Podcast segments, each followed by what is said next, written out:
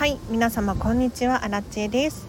今日はですねアラチェおすすめの本を紹介していこうと思います。このチャンネルはこんまり流片付けコンサルタントである私がもっと自分らしく生きるためのコツをテーマに配信しているチャンネルでございます。ということで本日は皆様いかがお過ごしでしたでしょうか？アラチェはですね今飲食店の仕事が終わって帰ってきたところなんですけれどこれからゲームでもやろうかなと。またねあのゼノブレード3再開しましてずっとスプラトゥーンだったんですけれどゼノブレード1回終わらせようと思って。夜な夜なやっているんですが今日の本題ですね。私のおすすめの本を紹介したいと思います。タイトルがあなたの人生片付けます。という本です。こちらは小説家の柿谷美優さんの書籍ですね。なんか片付けコンサルタントの方の本なのかなと思いきや違くてびっくりしたんですけれどこの本一体どんな本なのかというとちょっとね長めの小説なんですが一冊の中に4つのストーリーが入ってるんですね。あなたの人生片付けますという、まあ、片付けコンサルタントの方が主人公。主人公じゃないか。がいて 4人の方のお家をお片付けする。っていう本になっております。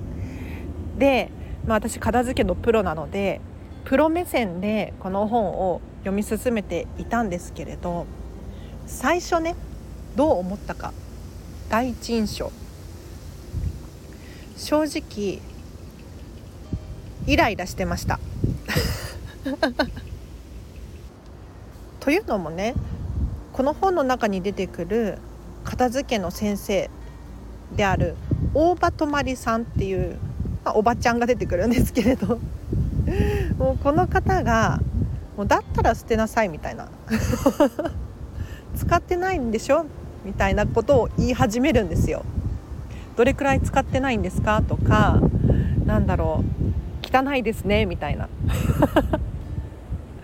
で私からしたらそんなこと言わないし捨てなさいっていうのはあくまでお客さんが決めることなので私のには答えがないじゃないですか。にもかかわらずこの本に出てくる大場泊さんはズバズバ言うんですね。じゃあ何がこの本おすすめなのかというと読み進めていくとですね面白いんですよ。この本に出てくる4人の主人公なんですが全員が実はお片付けではなくて他のことに問題があるっていう設定なんですね。これがなかなか面白くってちょっとネタバレをさせていただくと一番最初の登場人物が女性の方なんですよ。ビジネスウーマンでバリバリ仕事をしている感じの方なんですね。ただ結婚を前提としたお付き合いをしている彼がいるんですけれど実はねこの彼奥さんがいるんですよ。で子供もいるの。で彼は別れるからって言ってる。だから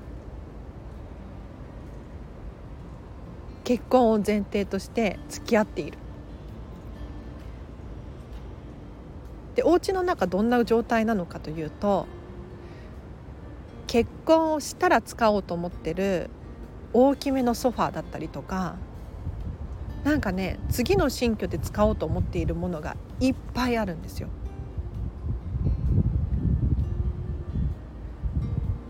でさらにはちょっとお部屋なんですね。ごちゃごちゃしている窓を開けようにもそこにたどり着かない なかなかでしょ？でなんでこんなにお部屋になってしまうのか？といったらお片付けができないのではなくって他に要因があったっていう。要するに自分ではこうもううすうす気づいていたんだけれど きっと彼は奥さんと別れてくれないだろうなっていうのが分かっているんだけれど自分では手放すことができなかった。だからこの大場泊さんっていうおばちゃんに来てもらって来てもらうことでこの大場泊さんがね大活躍するんですよ。片付けの場面ではなくてね他でいい活躍をするんです。そうすることでこの主人公のお部屋が綺麗になるっていう。で他のね3人も結構深刻な問題を抱えてるんですよ。それによってお片付けができない。もしくはお片付けできるんだけれどできすぎちゃって今がない今を生きていないっていうのかな。伝わりますかね？大切な過去の大切な思い出をどんどんどんどん集めてじゃあ今それらのものを使うかって言ったら使わないんですよ。にもかかわらず残しておく。そうすると何が起こるかっていうと今を存分に楽しめない。ものって実は持つほどに増えるほどに不自由になるんですね。これびっくりするかもしれないんですけれど例えば車を買うとするじゃないですか。車買います。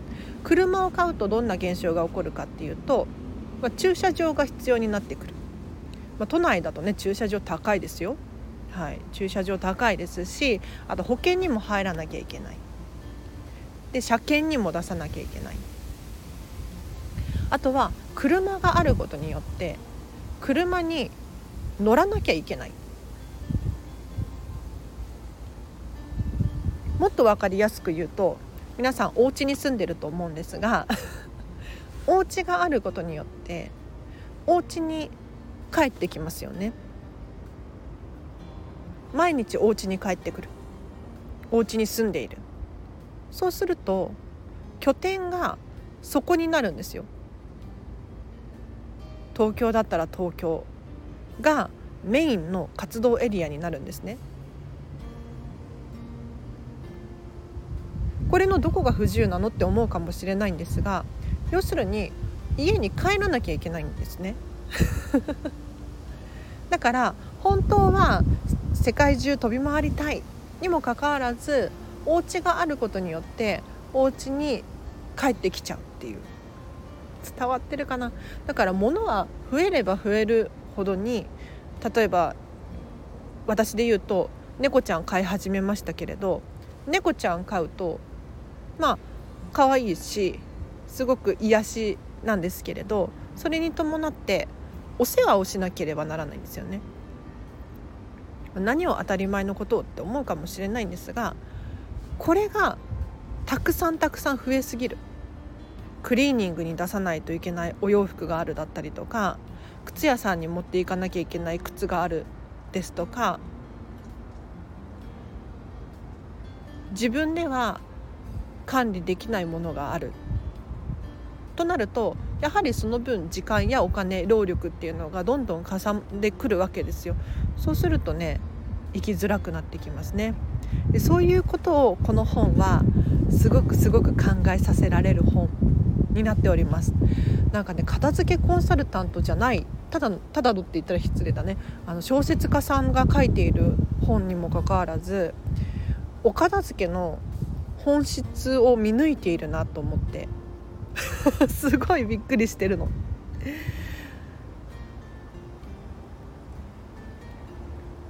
過去の辛かったり苦しかった思い出だったりとか今現在の起こっている出来事に対してこう受け入れたくないっていう気持ちだったりって誰しもがあると思うんですけれどただねこれを見て見ぬふりをしてどんどん解決するのを後延ばしに先延ばしにしていくとどうなるかって言ったら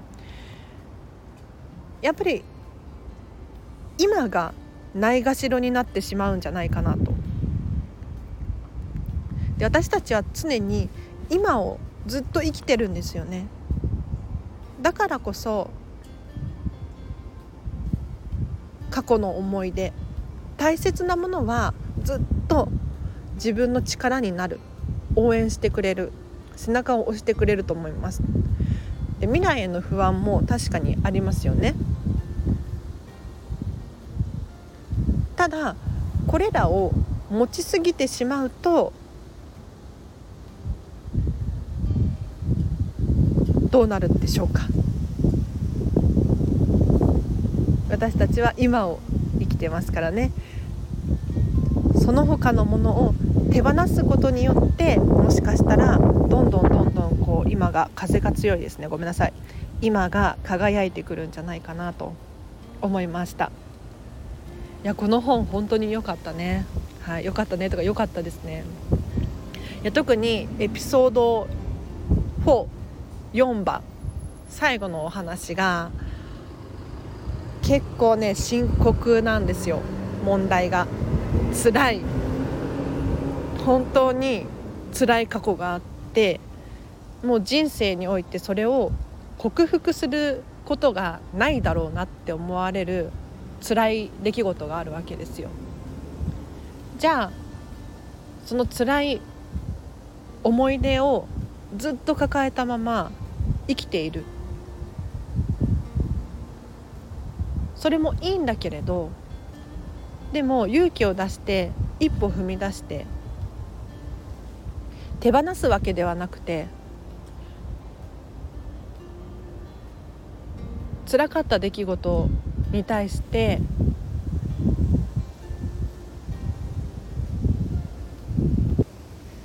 真剣に向き合う。向き合うことによって何か新しい道が見えてくる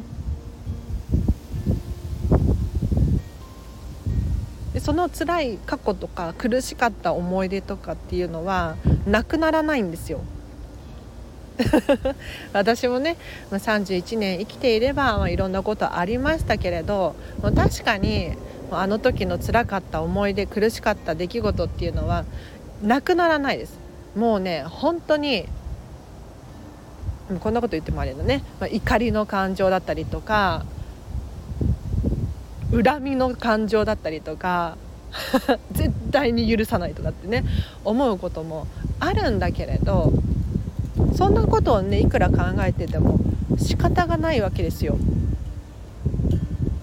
そうじゃなくってじゃあその気持ちがあるんだったら二度とそういうことが起こらないようにするだったりとかそういう人が生まれないようにするだったりとかそうすることの手助けができるんじゃないかなとかいろんな糸口見つかるんですよね。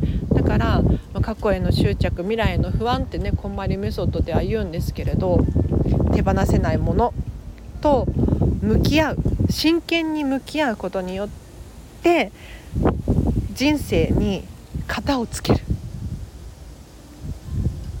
この本おすすめでございます。では今日は以上です。お知らせがあります。フェムパスさんでウェブ記事を書いております。フェムパス片付けで検索していただくかリンク貼っておきますのでぜひチェックしてみてください。こちらではですねもっと自分らしく生きるためのコツをテーマにアラチェが連載させていただいております。つい最近も新しい記事が公開になりましたのでぜひぜひチェックしてみてほしいなと思います。あとお知らせ。リクエスト募集しております。このチャンネルで喋ってほしいことアラチェのチャンネルの感想や質問などありましたらコメントもしくはレター送ってみてください。あとはお仕事のご依頼はリンク貼っとくのでそちらから教えてください。片付けのレッスンもしくはセミナーや講演会。ビジネス向けのセミナーとかもできるんですよ。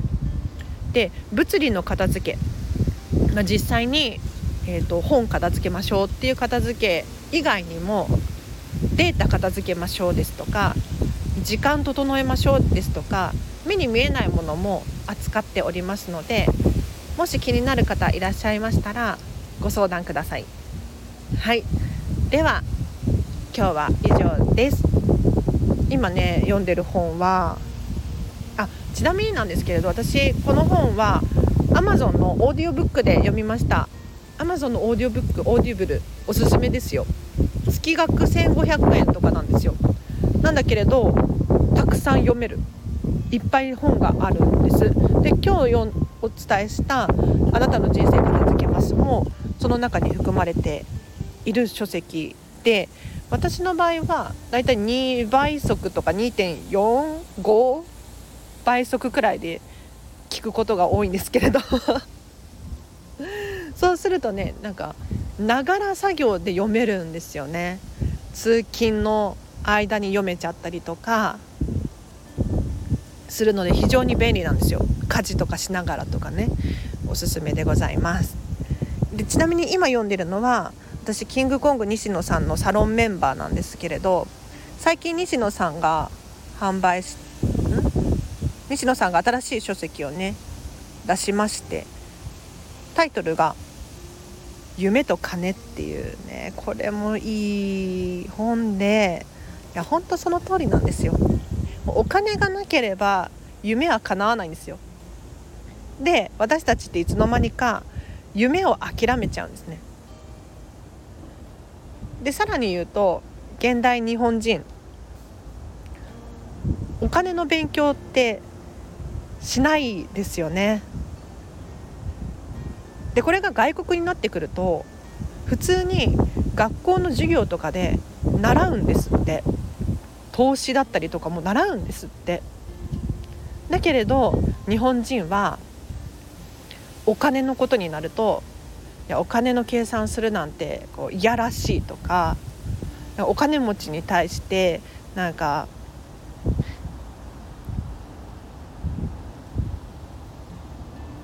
悪口を言ったりとかするじゃないですか。でもねよくよく考えてみてくださいよ。あのお金の使い方がうまいからお金持ちなのであって 仕事がうまいからお金を持っているわけですよね。さらにお金を持ってる人たちって税金をすごく払ってるんですよ。で私なんかはね全然ビビたるものなんですけれどあの税金とかも払ってるけど私もね払ってるけど本当は私が受けているその公的サービス で実は私が支払っている税金以上のものを受け取ってるんですよ。じゃあなんでそんなことが可能なのかって言ったらお金を持っている人たちがものすごい金額を納めてくれているからなんですよ。だから税金ランキングで上位の人たちには本当に感謝をしなければならないんですよ。でもそこのシステムを私たちは理解していないからなんかね愚痴を言ったりとかしちゃうんだけれどそれは良くないよねっていうのがこの本に書かれてますね。はい、でサロンメンバーだとね正直あの西野さんがいつも言ってることなのでちょっと物足りない感はありますが、まあ、復習がてらねすごくいい本ですね。あでは以上です。すいません。えっ、ー、と今日もお聞きいただきありがとうございました。風が強くてすいません。明日もハピネスを選んでお過ごしください。あらちでした。バイバイ。ゼノブレイド。やろっと。